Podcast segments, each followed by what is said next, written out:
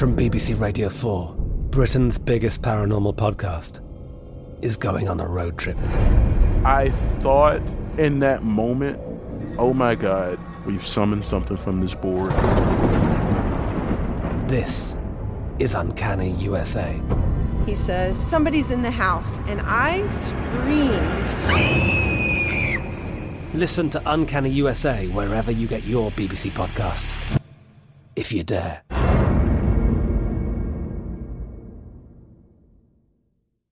When you buy Kroger brand products, you feel like you're winning. That's because they offer proven quality at lower than low prices. In fact, we guarantee that you and your family will love how Kroger brand products taste, or you get your money back. So next time you're shopping for the family, look for delicious Kroger brand products because they'll make you all feel like you're winning. Shop now, in store, or online. Kroger, fresh for everyone. Xfinity has free premium networks for everyone this month, no matter what kind of entertainment you love. Addicted to true crime? Catch killer cases and more spine-tingling shows on A&E Crime Central. Crave adventure? Explore Asian action movies on Hi-YAH. Searching for something extreme? Check out skating, snowboarding, and more on Fuel TV Plus, the global home of action sports. And find crowd-pleasing bops on iHeartRadio's Hit Nation playlist. There's new free shows and movies to love every week. Say free this week in your Xfinity voice remote. On this episode of Newt's World, on December 21st, 2018, President Trump signed into law the First Step Act of 2018. The act was the culmination of a bipartisan effort to improve criminal justice outcomes, as well as to reduce the size of the federal prison population, while also creating processes to maintain public safety. The First Step Act works to assess the recidivism risk and to place prisoners in recidivism reducing programs and productive activities to address their needs. The Act also requires the Bureau of Prisons to assist inmates in applying for federal and state benefits and to obtain identification, including a Social Security card, driver's license, or other official photo identification and birth certificate. On this fifth anniversary of the First Step Act, I wanted to talk about the impact the passage of the Act has had on people and the many lives that have been changed by it. So I'm really pleased to welcome my two guests Jessica Jackson from Reform Alliance and Adam Clausen, who benefited from the passage of the Act.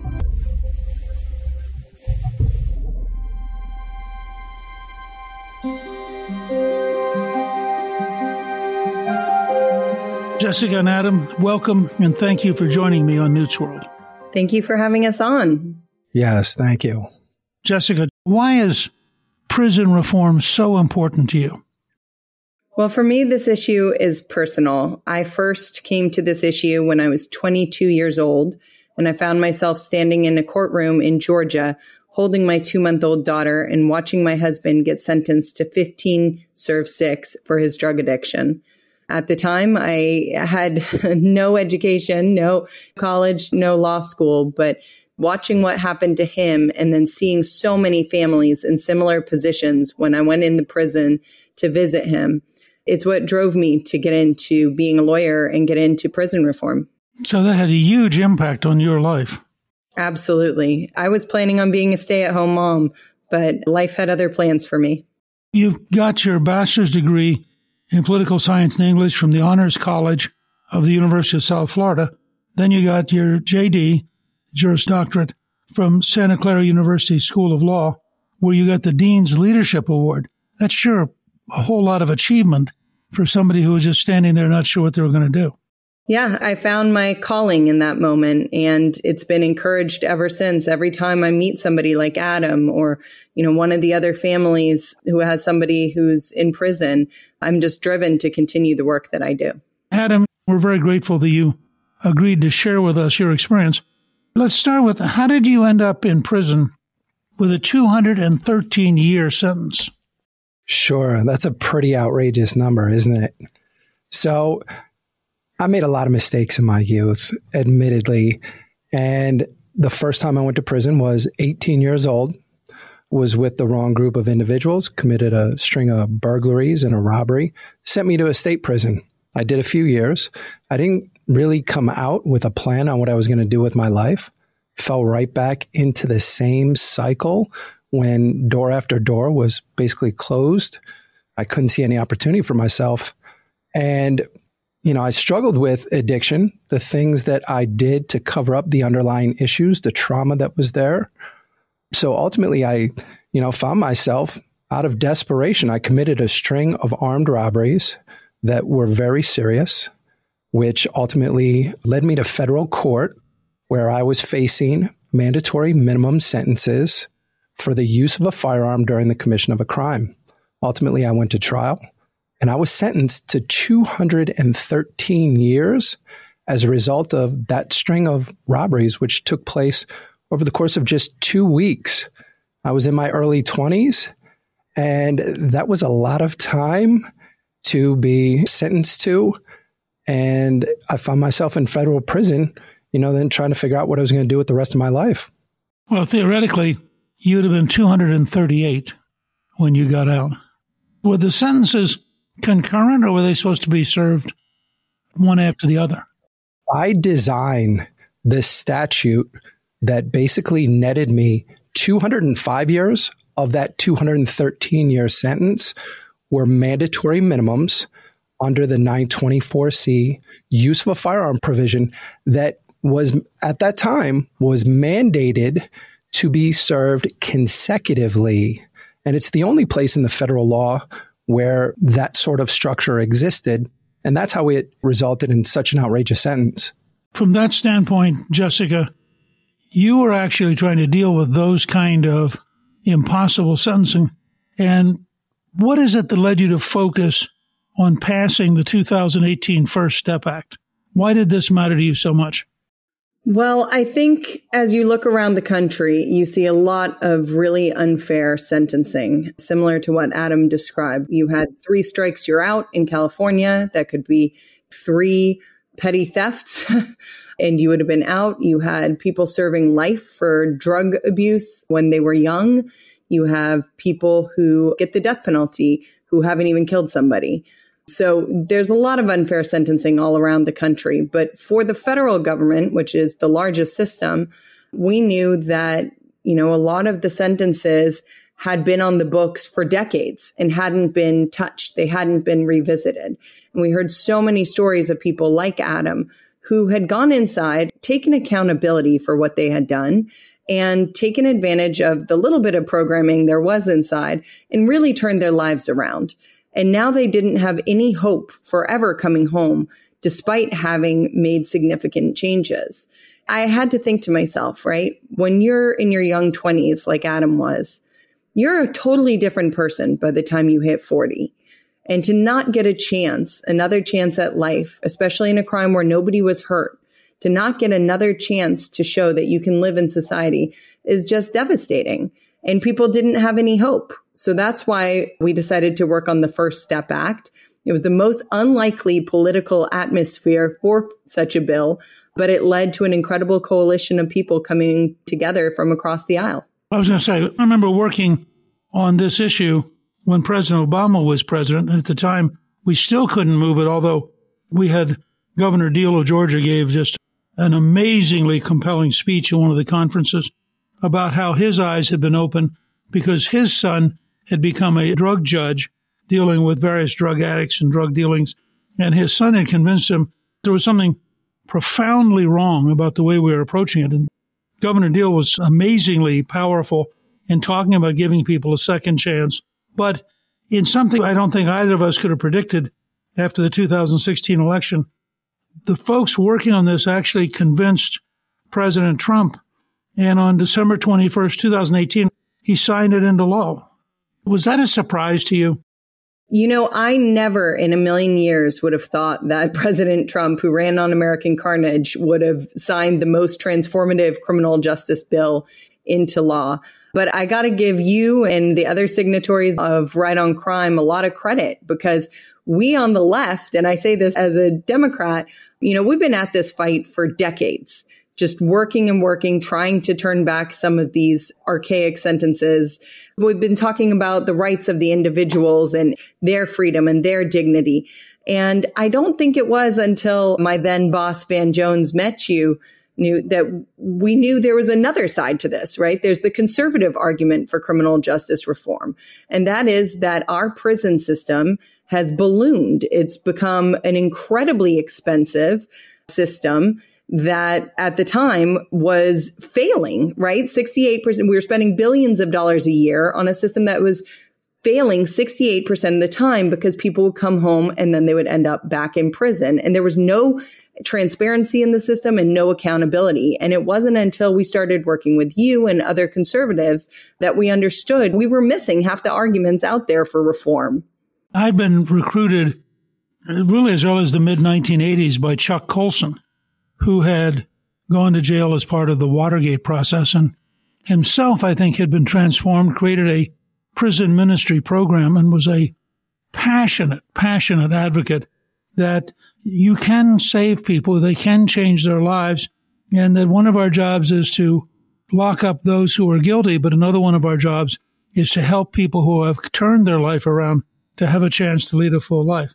By the way, we should say, in addition to President Trump signing it, which was a big moment, the U.S. Senate passed it 87 to 12, and the House passed it 358 to 36. So clearly, this was an idea whose time had come.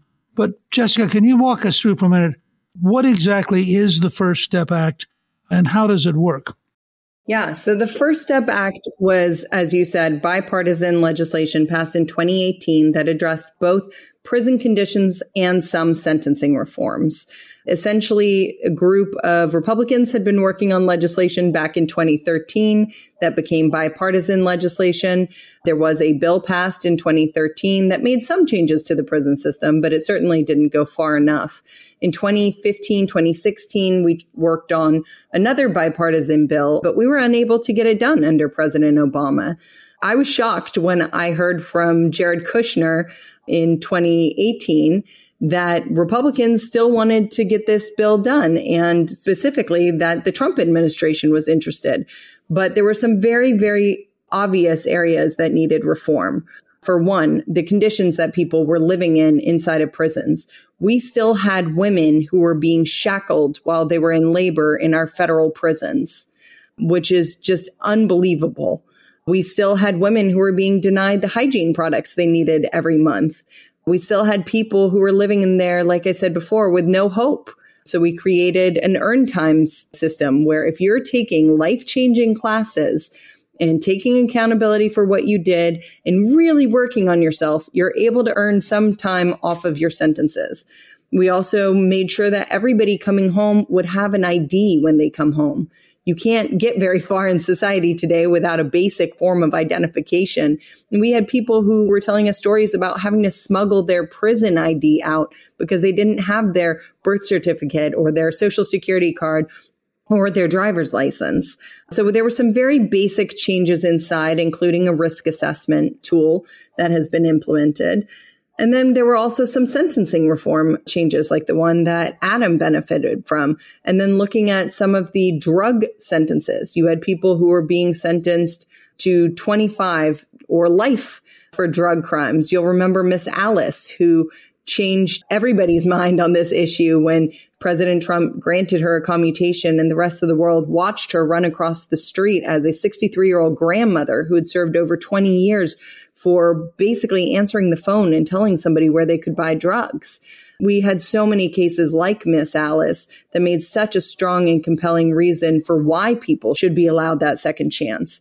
And then we also expanded the compassionate release and We've seen a lot of people come home, particularly during COVID, from the expanded compassionate release. You've seen some judges, some circuits even using it in cases where the person, if they were sentenced today, would not have gotten the same sentence. So if you had somebody who at the time was sentenced to 50 years, but today, under the new laws, they would have been sentenced to 15. In some circuits, judges have been willing to revisit those cases and resentence the person.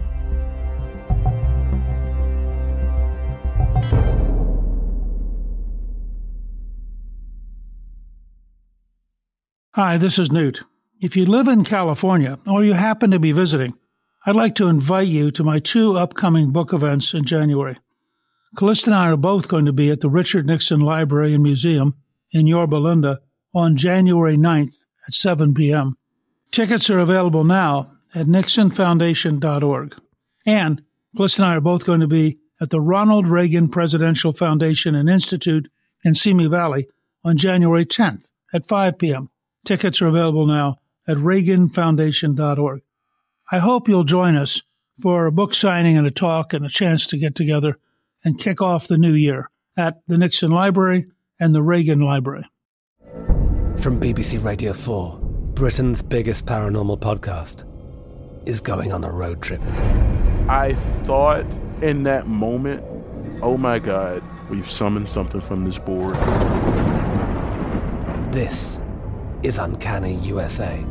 He says, Somebody's in the house, and I screamed. Listen to Uncanny USA wherever you get your BBC podcasts, if you dare.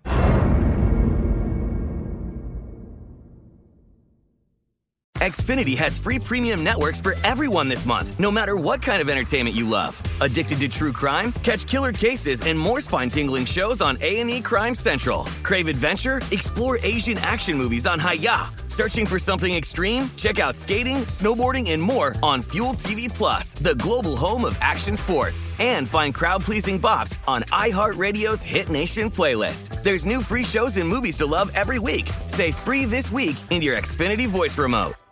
Like many of us, you might think identity theft will never happen to you. But consider this there's a new identity theft victim every three seconds in the U.S. That's over 15 million people by the end of this year, equal to the populations of New York, Los Angeles, and Chicago combined.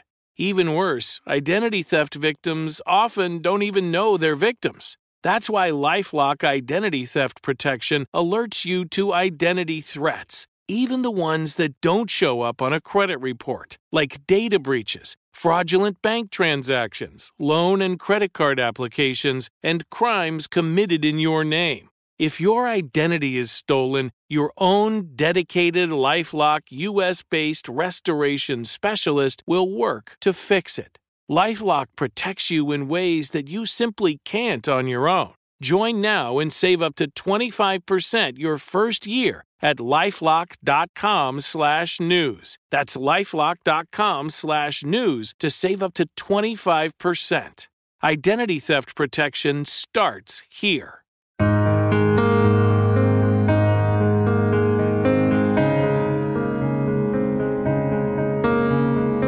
Jesse, I think it would really help people understand that when people get out of prison but then are sent back, a process which is called recidivism, that there is a huge gap between what happens with people who've had no preparation, have no real experience, are not prepared, and get released and end up going back, and people who, having gone through the First Step Act, are in fact prepared and therefore have a much smaller likelihood of going back. Could you give us some sense of how big the difference is?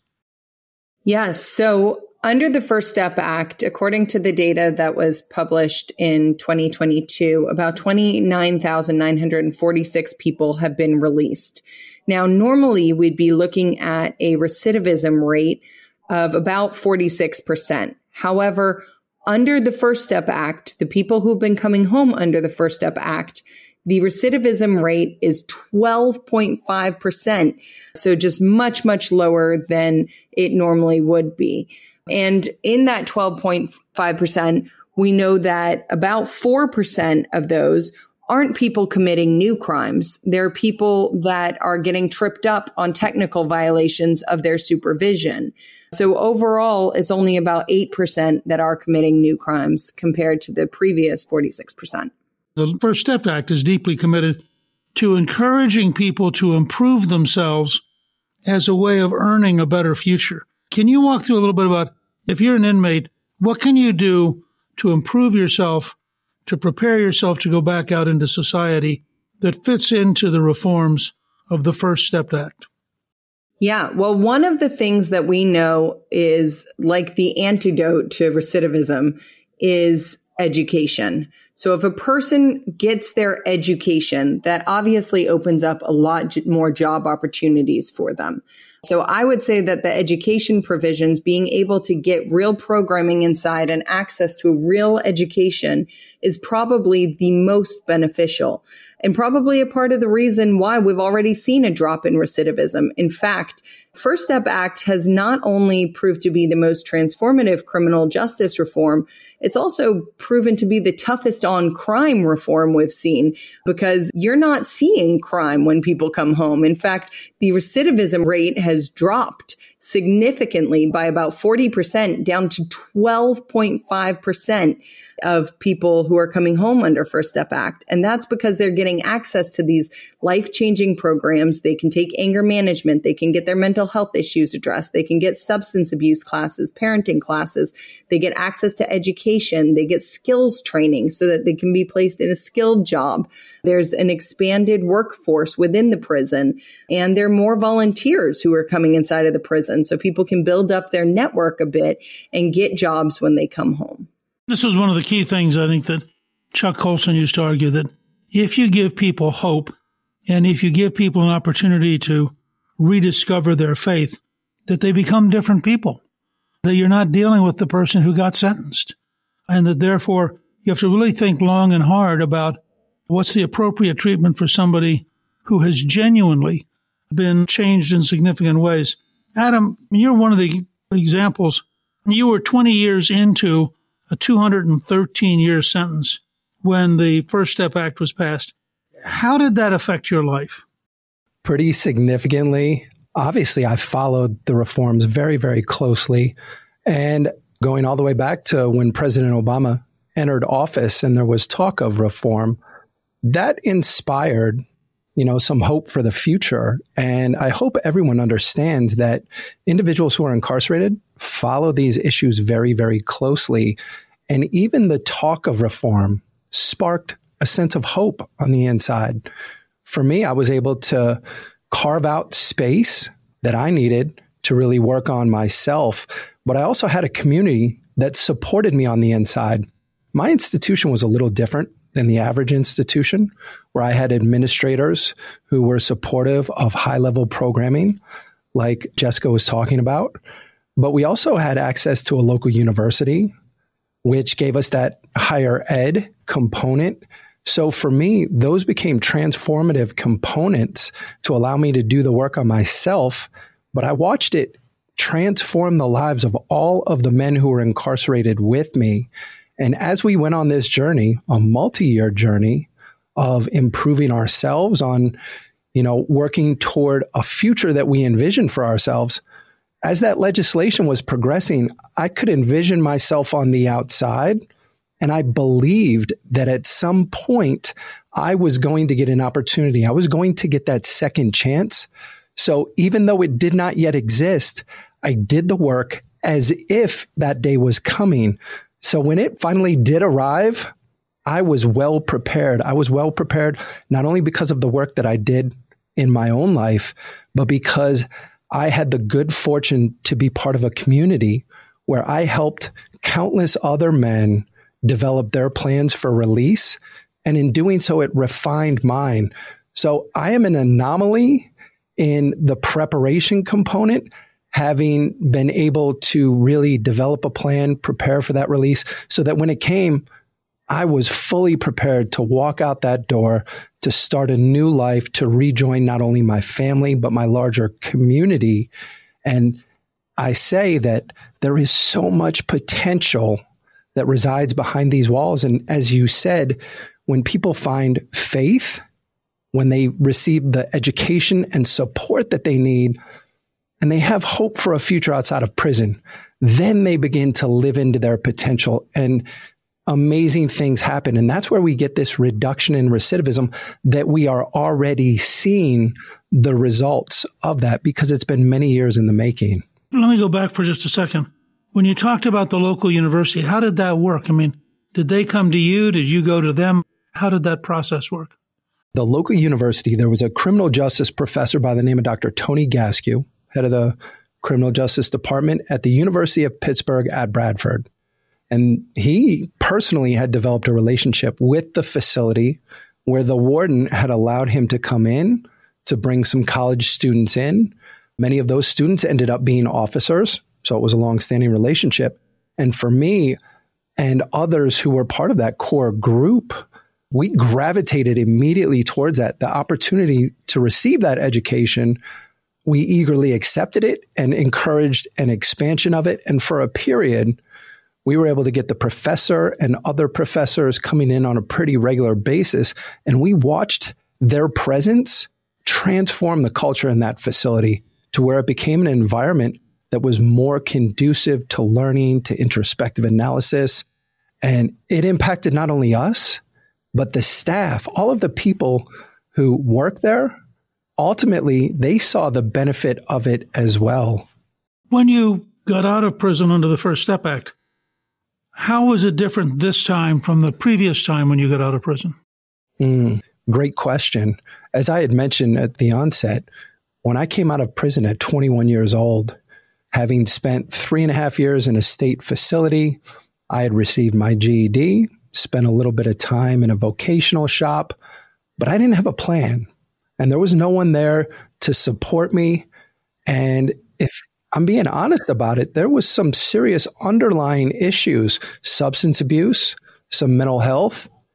And I share this that my mother picked me up at 21 years old. And as we were driving away from the facility, tears just began to stream down my face. And she looked over at me and said, What's wrong with you? And that was my mother not knowing how to deal with what she was seeing. And for my part, I didn't know what to do with those emotions that release the underlying issues that had not been addressed. So I went right back to the same substance abuse, to the same issues that ultimately led me to prison in the first time.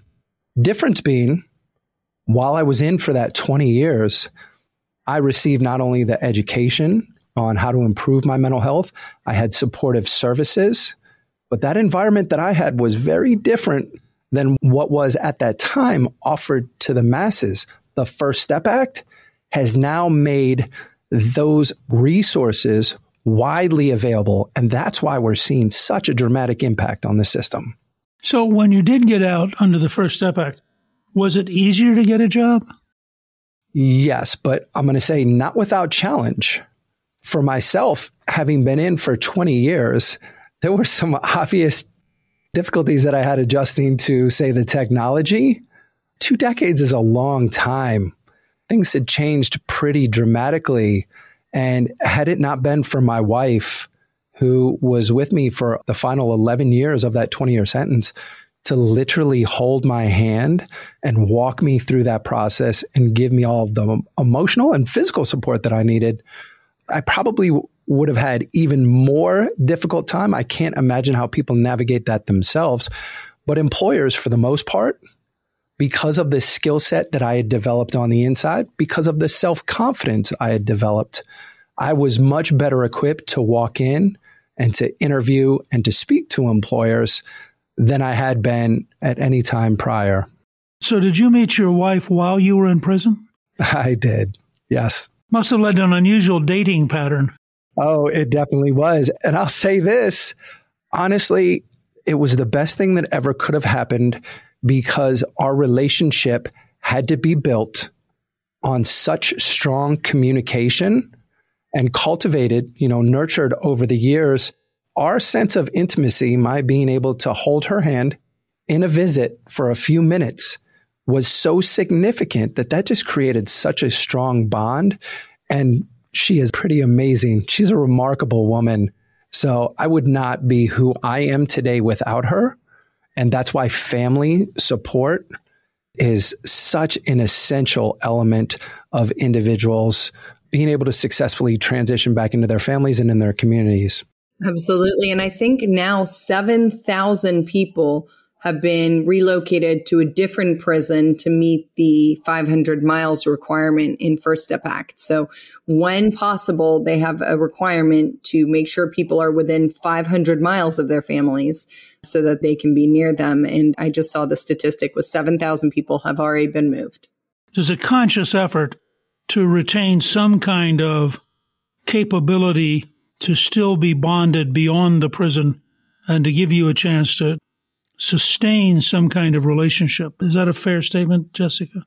Yes. We know that when you are close to your support structure, you are more likely to succeed, right? If we send somebody off to Siberia and they don't get to talk on the phone because phone calls are expensive and, you know, they're writing letters home, but these days people are so used to, you know, just texting somebody back, maybe sending an email is a lot or it's expensive or their family can't come visit them. I literally met somebody whose children hadn't seen her father in eight years because of where he was incarcerated and them not being able to afford flights. So this is going to prove to be very beneficial to also lowering recidivism in the long run and making sure people have that support they need when they come home.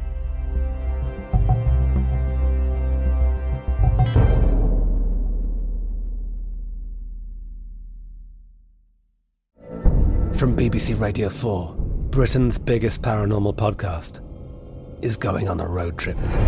I thought in that moment, oh my God, we've summoned something from this board. This is Uncanny USA. He says, Somebody's in the house, and I screamed. Listen to Uncanny USA wherever you get your BBC podcasts, if you dare.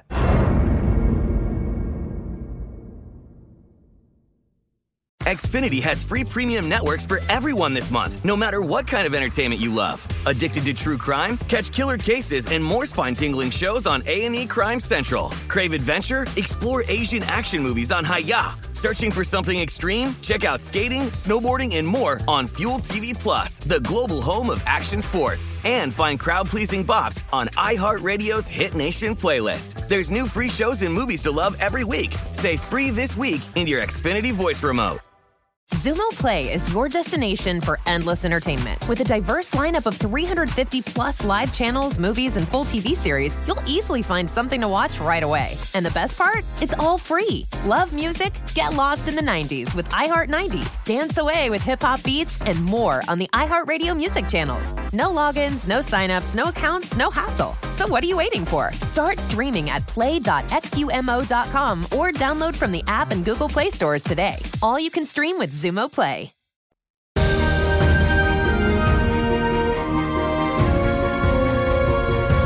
The Reform Alliance has evolved in ways that have made it a very major impact in terms of trying to reform things. Could you describe for us what the Reform Alliance is doing?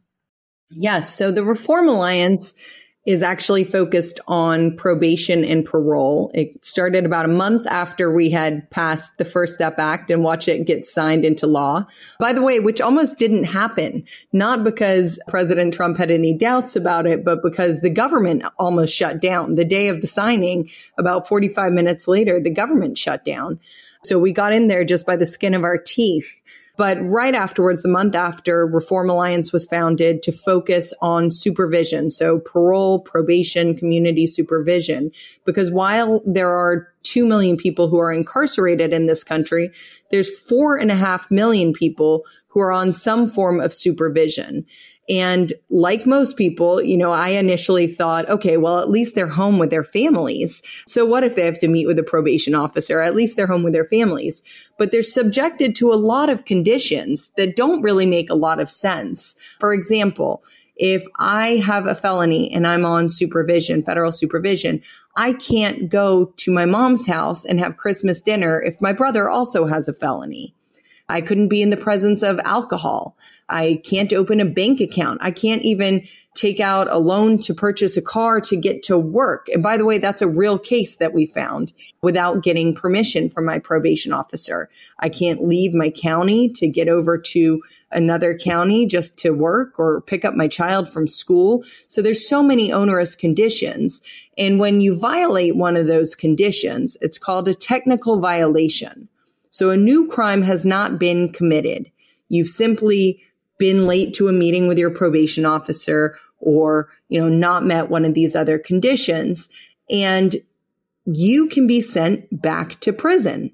which is just astounding to me. In fact, I was shocked the other day. A report came out from the Council on Criminal Justice showing that of the 12% of people who came home under First Step Act, which again is historically low, about 40% lower than anything we've ever seen before. But of that 12%, 4% of those folks have gotten back to prison just for breaking one of these technical violations, one of these conditions. So Reform Alliance is focused on changing that. In fact, we have a federal bill, which I hope will be the next bipartisan bill that's signed into law. But you also do a surprising amount of work at the state level. Yes. In fact, just on Friday, I had the honor of standing next to Governor Shapiro as he signed a bill in Pennsylvania into law that reforms the probation system there. And some of these technical violations gives people real incentives to earn their way off of probation sooner and gives them an opportunity to have a probation conference so that they can make a case to the judge that they deserve to come off of probation once other criteria have been met. But that's the 18th bill that we've passed in about 11 states, creating pathways for over 800,000 people to get off of supervision. And if people really want to understand how persistent you are personally and how persistent the Reform Alliance is, you worked on the Pennsylvania bill for three or four years, didn't you? Four and a half, but who's counting? what I'm impressed with is the initial breakthroughs actually came in places like Mississippi, Georgia, Texas, places you wouldn't have expected. And they led the way then to make it much easier to pass the federal bill. And the federal bill has now created an environment where you can go back to states for sort of the next wave as we're learning. I think you know I'm very solid conservative. I'm very much in favor of being very, very tough on crime, but I'm against being stupid.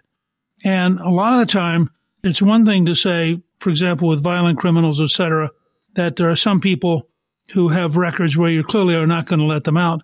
But there are an amazing number of people who may have made a mistake but who learn and who change. And this was part of Chuck Colson's whole argument in creating a prison faith-based reform system, which was the beginning of the conservative side of this movement, was that people can in fact grow and evolve and change.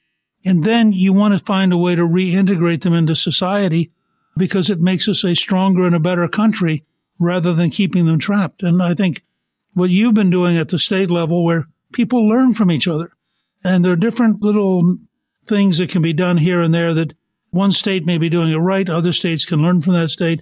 Ultimately, the feds can learn from what happens at the state level. And it takes something like the Reform Alliance to stay focused on this and to keep working on it. Absolutely. And, you know, 95% of the people who are in our prisons are coming home one day. And it's up to us to make sure that they're coming home with the opportunity to be a good neighbor to you that they're coming home with an opportunity to work. They're coming home with an opportunity to move on and be a part of a community and even give back the way that Adam and his wife are. So it's up to us to make sure that these things are in place. If we just put people in cages and throw away the key, and then suddenly one day they have to come home and figure out how to reintegrate on their own, and we keep them out of housing and out of jobs and out of mental health services and out of education, we can't expect them to succeed. So criminal justice reform is really more public safety reform, right? We're really trying to make sure that we're keeping the community safe by giving people tools to succeed. Jessica and Adam, I want to thank both of you for joining me to discuss the sort of anniversary. It's a remarkable time, and five years later, it's clearly had a huge positive impact. I want to encourage people to go to reformalliance.com, where they can learn not just about the First Step Act, but also about the other kind of projects that the Reform Alliance is doing. And I want to thank both of you for being with us to have this discussion. Thank you so much for having us on and for all of your work. Yes, thank you. Thank you to my guests, Jessica Jackson and Adam Clausen. You can learn more about Reform Alliance on our show page at newtsworld.com. Newt's World is produced by Gingrich 360 and iHeartMedia. Our executive producer is Guernsey Sloan. Our researcher is Rachel Peterson. The artwork for the show was created by Steve Penley. Special thanks to the team at Gingrich 360. If you've been enjoying Newt's World, I hope you'll go to Apple Podcast and both rate us with five stars and give us a review so others can learn what it's all about. Right now, listeners of Newt's World can sign up for my three free weekly columns at gingrich360.com slash newsletter. I'm Newt Gingrich. This is Newt's World.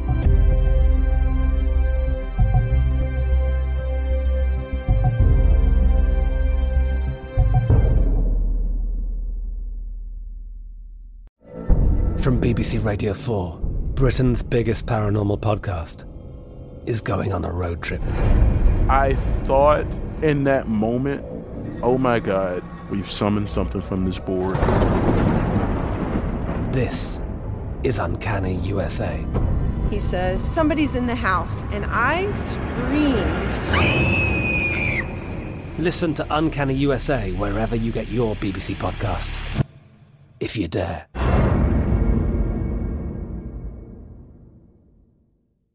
Xfinity has free premium networks for everyone this month, no matter what kind of entertainment you love. Addicted to true crime? Catch killer cases and more spine-tingling shows on A&E Crime Central. Crave adventure? Explore Asian action movies on Hi-YAH. Searching for something extreme? Check out skating, snowboarding, and more on Fuel TV Plus, the global home of action sports. And find crowd-pleasing bops on iHeartRadio's Hit Nation playlist. There's new free shows and movies to love every week. Say free this week in your Xfinity voice remote. Xumo Play is your destination for endless entertainment. With a diverse lineup of 350 plus live channels, movies, and full TV series, you'll easily find something to watch right away. And the best part? It's all free. Love music? Get lost in the 90s with iHeart 90s, dance away with hip hop beats, and more on the iHeartRadio music channels. No logins, no signups, no accounts, no hassle. So what are you waiting for? Start streaming at play.xumo.com or download from the app and Google Play stores today. All you can stream with Xumo Play.